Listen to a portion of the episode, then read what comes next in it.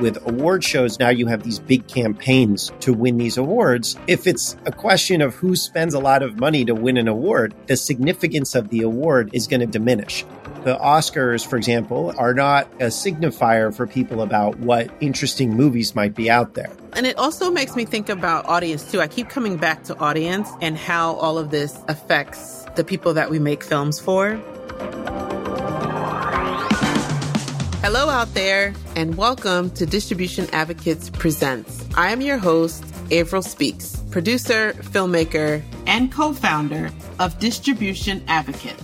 Our team has commissioned this series of conversations where we delve into concerns about the current landscape of independent film distribution. We'll chat with folks who are navigating these spaces, debunk some outdated myths, and look to innovative, sustainable, and equitable solutions for distributing films to their waiting audiences. In this episode, we'll take a look at the award system and the massively expensive campaign runs that have taken it over.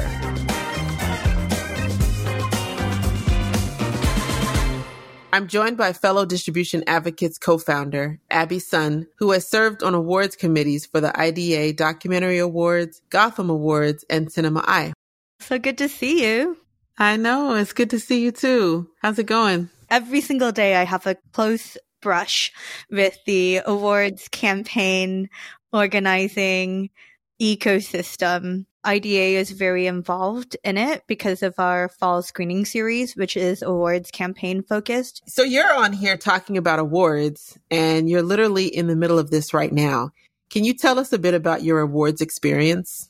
I started out as a film festival programmer. I worked for film festivals that actually didn't have competition sections. So I started out in a way that was very non-competitive and really about community building. And I started programming at regional documentary film festivals. And then also because I was a film festival programmer, I started being invited onto nominating committees and selection committees for many of the end of year awards that we have. For example, before I started working here at IDA, I was on three separate juries or nominating committees for IDA's own documentary awards, which are the world's oldest awards purely for documentary film. But I've also been on the nominating committees for the Gotham's Documentary Award and also for Cinema Eye, which gives out lots of awards in different categories to documentary films. I've landed at IDA where now I run educational seminars for documentary filmmakers and our industry conference. And one of the number one requests that we get for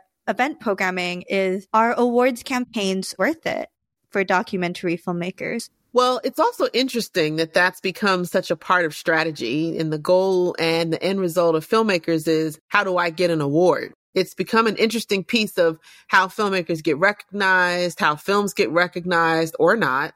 So many producers and investors and filmmakers themselves even now see awards as the ultimate goal, sometimes even more so than breaking even, which results in large amounts of resources and money and time poured into campaigns with little potential for recoupment, if any. So you actually spoke with filmmakers Rintu Thomas and Sushmit Ghosh about their campaign run for Writing with Fire, which received an Oscar nomination for Best Feature Documentary in 2022. Yeah, Rintu and Sushmit self-organized their own Oscar campaign and were able to get nominated in the end. Let's get into what they had to say about the awards process and navigating that system.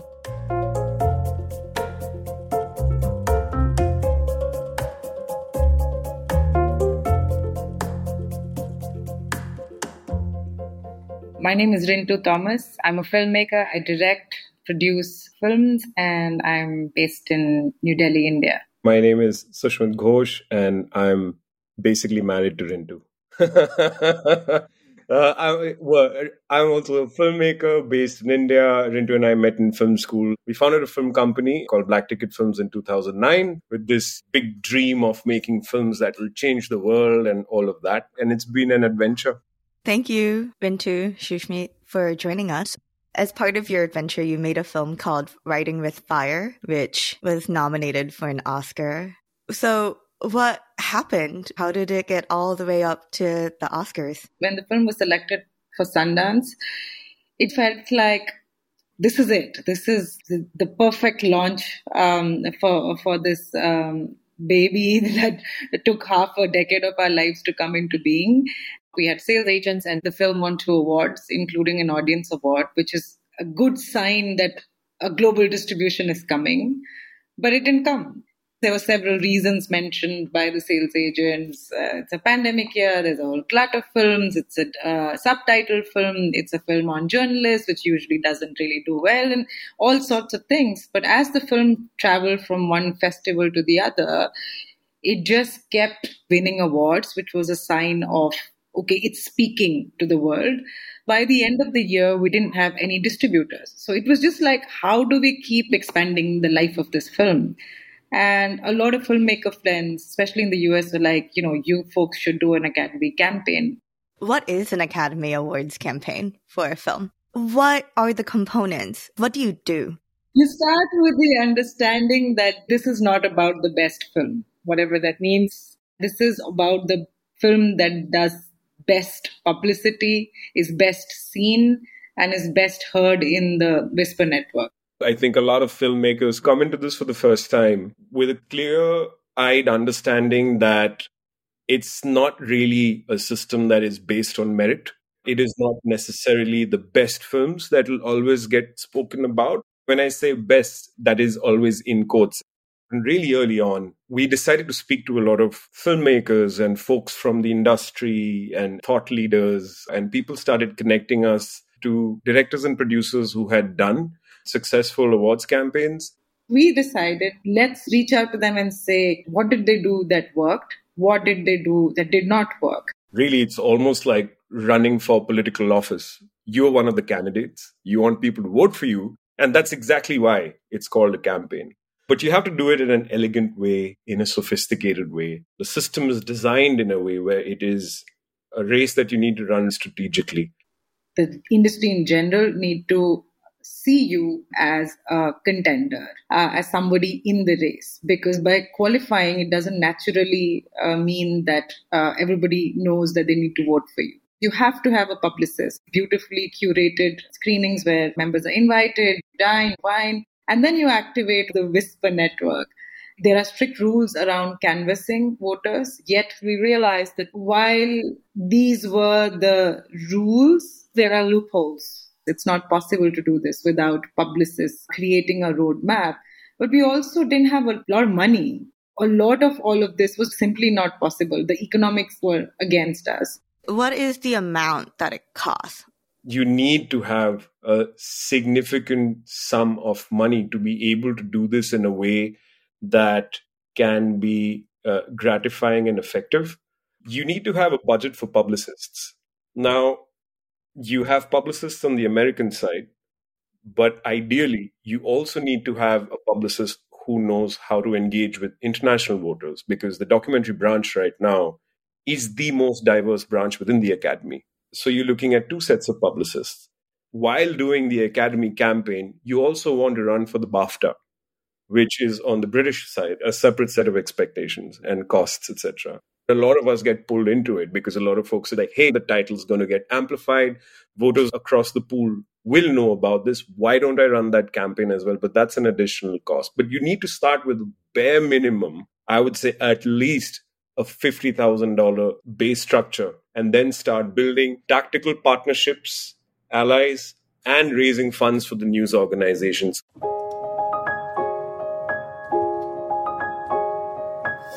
Wow. $50,000 minimum. And as I understand it, that was on the low end because Rintu and Sushmit ran their campaign during a pandemic year when most screenings were virtual.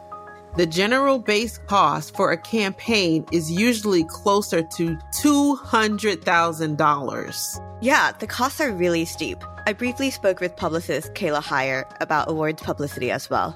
Though she herself is not specifically an awards publicist, she mentioned some concerning practices that she's noticed.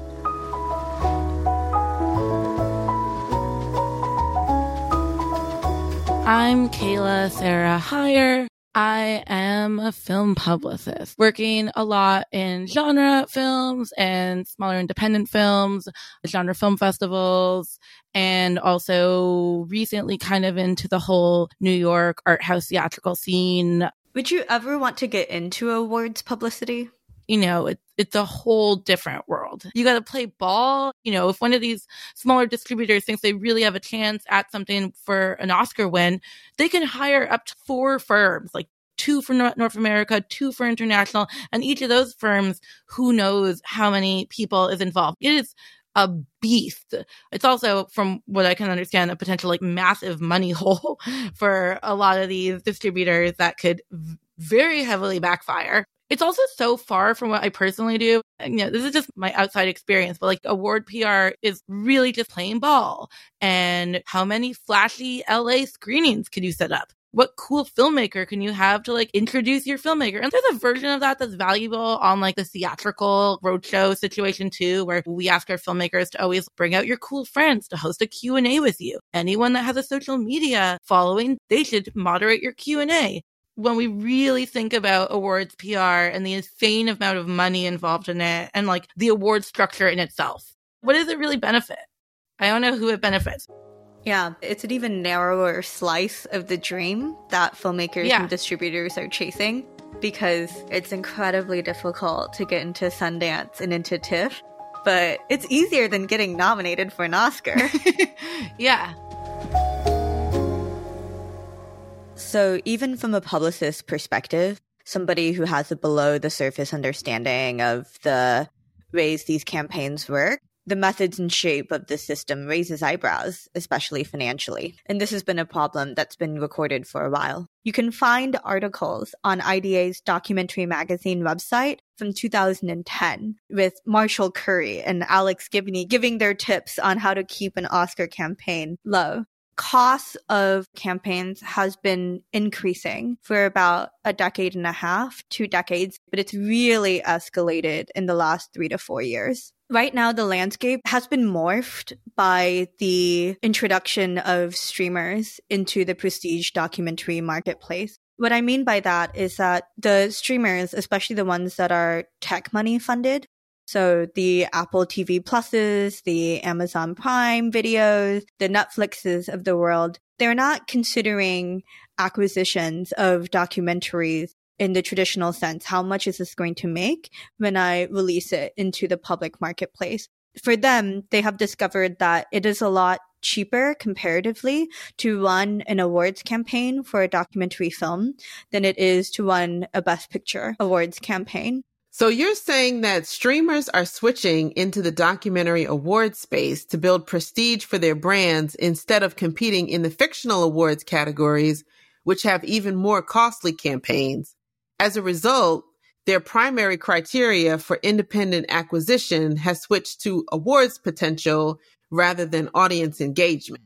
How has this shift in focus affected the economics surrounding awards, considering the immense buying power of these streamers backed by big tech or industry giants? What we have seen in the last few years in documentary specifically is this rapid escalation of budget for award campaign marketing and also in purchase prices for documentary films themselves. It's created this inflated expectation on filmmakers' end of the importance of participating in these awards campaigns and the expectation that a documentary film could be worth tens of millions of dollars. Can you break down the realities of award campaigns, entering a film into the awards cycle, and just talk about the realities of what that actually entails?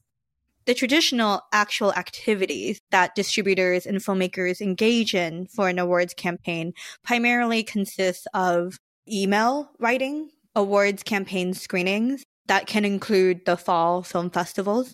Film festivals have awards too, typically. There are film festival awards that are closely linked to award season success if we're talking at the highest level, for example, for Oscar Best Picture, then traditionally the audience award at TIFF is considered a marker of frontrunner status for Best Picture Oscars.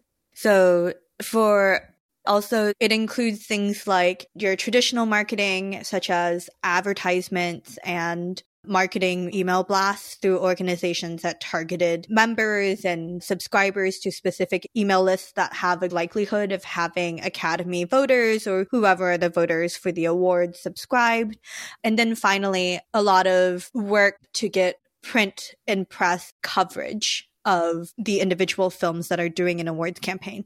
That could be anything from pitching publications on profiles of the filmmakers to getting reviews of the film. There are entire websites and sections of all of the film trades that run prediction lists. The cottage industry of awards publications. Right. And in fact, many of the most impactful publications in the award system are under PMC, the Penske Media Corporation owned by Jay Penske. So there are also inherent ethical dilemmas and bias in that level of consolidation while projecting industry judgment. In Vanity Fair's coverage of PMC, Katie Roseman is on record stating that PMC's trade publications has made it, quote, a prime landing spot for tens of millions of dollars spent annually on Oscars and Emmy advertising. Well, I know as a filmmaker, award shows and their hosts institutions, they've found very creative ways to squeeze more money out of filmmakers to participate in the system. I mean, beyond submission fees, which are usually hundreds of dollars, they might charge filmmakers to upload a screener of the film to the viewing portal, or even more common, to send an email to voting members about the availability of a film in the screening room. So sometimes you'll end up in situations where films will get nominated or they'll become a finalist in an award. But then the nonprofit that is running the awards ceremony will charge the film team $2,000 or $5,000 to upload a file of their film to the online streaming portal so that their members can view the film and vote on it. So of course, if you don't pay the fee to upload your film, then very few people will be able to watch the film and be able to vote on your film. You, Rintu, and Sushmit also talked about navigating their campaign with an economic disadvantage. So after eligibility, the publicist, starting with the 50,000 minimum, which you did not have, what did you do? We went in with a very clear strategy. We basically reached out to both our EPs, Haley Edelman and Patty Quillin, and said, listen, we're thinking of doing the campaign.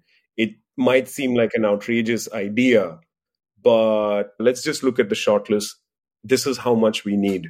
Can you help us? So Haley and Patty jumped on board. And at the end of it, we will all come out with learnings, if not anything else. We brought on a team of publicists. That was the first expense. Then essentially, between Rintu and me, we sort of galvanized community around the film that was the theme of the campaign. So, what do we need to do to do that? And it was essentially reaching out to filmmakers and friends and telling them that we're in the race. And so then we decided let's make multiple goals. We can't spend all of this money, but we're going to spend money, we're going to spend time. The ideal goal is to get to the shortlist and then to the nomination. But if that were not to happen and the odds were definitely against us, what are the two or three other things that we could gain from this investment. I think we had this great greed for the film to be watched. And the ask was give us your 90 minutes. Just watch the film. And we felt like if people watched the film, it would be easier to convince them that this is a film that needs support. We decided that we would tie our impact campaign with it. Wherever we did these screenings, we galvanized a lot of people who would actually amplify the film. And I think like once they saw us and once we spoke to them, then they started reaching out to their friends. And we did a limited theatrical release in the US. We also reached out to our funders and said, Will you host the screening? So, what that does is amplify the film through their network. So, when they put it out as a newsletter, inviting people in their database to the screening that they are hosting, it just immediately reaches more people than you can do individually. And because we didn't have the funds to host post screening drinks or parties, there was a bar right across the street, a restaurant actually. After the screening, we just got people together for a round of drinks. That really helped create momentum in New York with the theatrical itself we used the theatrical as a way to kick off the campaigning. You just start, you know, experimenting. Whoever we reached out to, filmmakers whose work we've loved, admired, who were a part of the voting community, they all turned up to do these virtual Q&As and we really used the space of social media to put them out there. The campaigning is really about building a perception that your film stands a chance. A lot changed after Netflix won its first Oscar. The campaigning pivoted after the OTTs came in with the kind of budgets that they can come with. And so you're competing against, you know, seasoned uh, workflows. Sometimes you can't compete with entrenched systems. So you just have to create something completely different, innovative, inventive, especially when you are strapped for money. So, Abby, do you think that there's any way to shift this awards landscape? So, in terms of what filmmakers should do, since I've been working at IDA, I have heard from filmmakers that we should be doing events discussing how to decrease the cost of awards campaigns because it's become such a financial burden on independent filmmakers. That's why IDA has the Awards Campaign Access Initiative, which is essentially just a grant for filmmakers, but it's an in kind grant because IDA is donating our services. But even this solution points to the ways that nonprofit films, film festivals, publications are totally entwined with the awards campaign ecosystem right now because most corporate sponsorship money, most of the corporate advertising dollars, whatever you name it, that is from corporate streamers, distributors, all of the money that's contributed to many of these film nonprofits, they come in the three month period that is award season every single fall. So many of these film nonprofits, these film publications are completely reliant on the awards campaign season right now. And we've become so reliant on them over the last 10 years that to divorce the organizational's yearly budget and finances from the award season would now constitute rethinking the entire way that revenue is generated from these organizations. There are some film nonprofits, IDA is not one of them, but there are some film nonprofits where it's been reported in Eric Kohn's former column in IndieWire that 90% of their annual operating budget comes from corporate dollars. And if 90% comes from corporate dollars, I can tell you 100% that most of that money is coming from the fall awards season. So that's just how reliant these organizations are. And this includes things like dirt baggy, volunteer, or very cinephiliac publications and organizations like Screen Slate and Film Comment in New York I have received awards campaign for your consideration emails from those publications as well. So they're definitely also getting dollars from awards campaigns. And in many cases, that's the only revenue generation that they have. So we're all very reliant on this system right now. And so I would not rely on institutions to save filmmakers from this because institutions are incentivized right now to keep it going.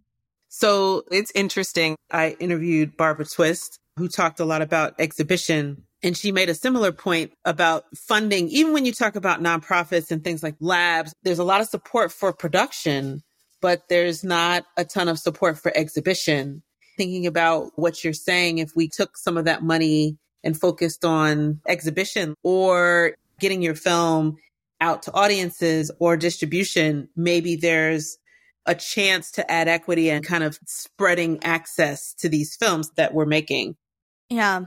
Just in terms of equity, access, and scale, in documentary film, there's 800 members of the documentary branch in the Academy of Motion Pictures and Science. So that's 800 people who create the shortlist. That's 15 films that are not finalists, but are basically nominated for the Oscars for Best Feature Documentary. And then there are five films that become the finalists. These are the things that the documentary branch selects by itself. And then after the five finalists, then it's open to every single member of the Academy to vote. So all of the early season awards campaigns in documentary film are aimed at these 800 members of the Academy. The distributors, the streamers, all of the money is spent on trying to get the attention of just 800 people in the world. as opposed to any sort of general audience, general public, or even people who would be interested in the subject matter or the issue or the impact of the film, right?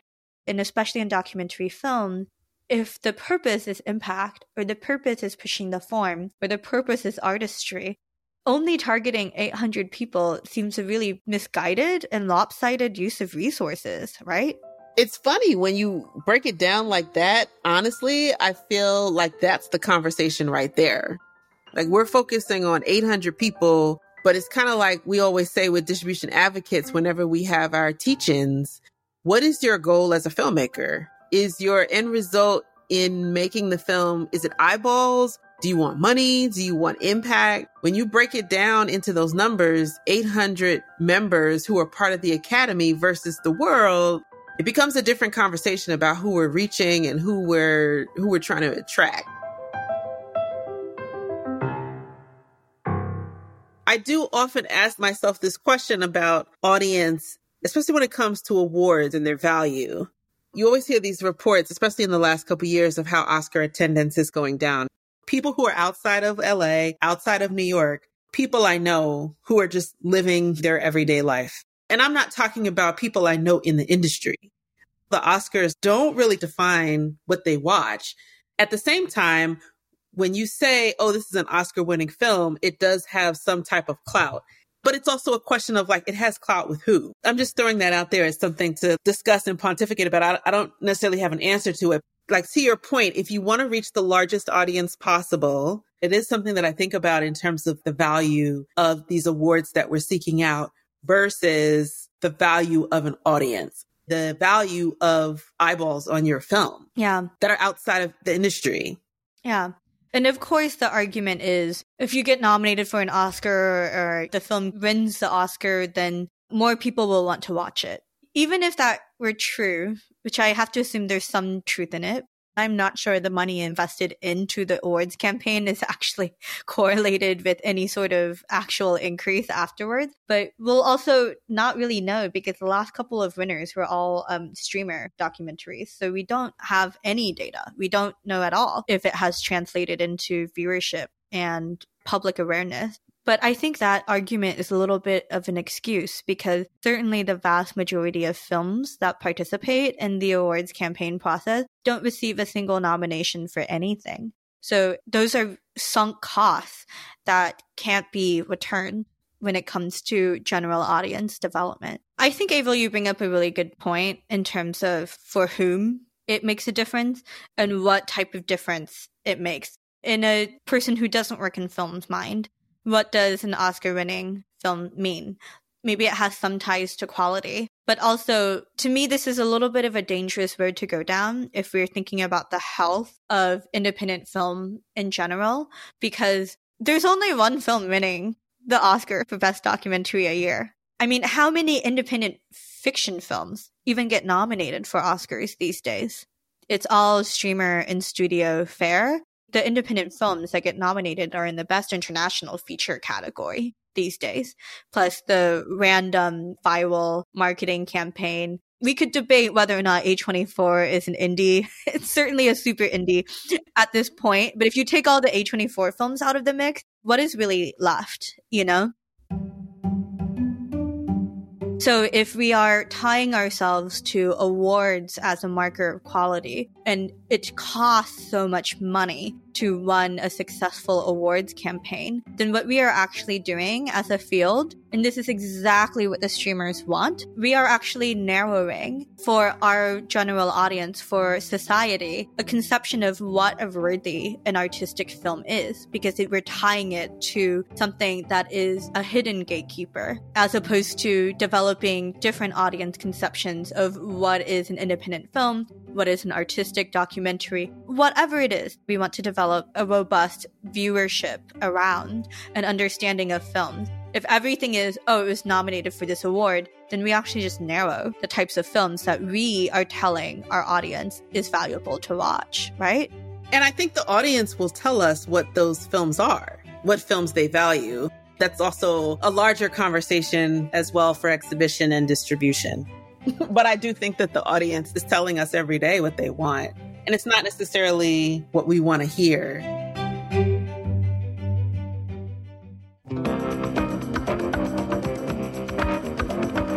That's all for this episode of Distribution Advocates. Tune in for our other series installments discussing the landscapes of film school, film festivals, distribution, sales agents, and exhibition. This episode is produced by Moso House. Our producer is Nacy Watson Johnson. Our supervising producer is Ivana Tucker. And our production manager is Samaya Adams. Sound design is by Emily Crane. Special thanks to the team at Distribution Advocates Abby Sun, Carlos Gutierrez, Karen Sheehan, Amy Hobby, and Kelly Thomas, as well as this episode's guests, Matt Stoller, Kaila Hier, Rintu Thomas, and Sushmit Ghosh.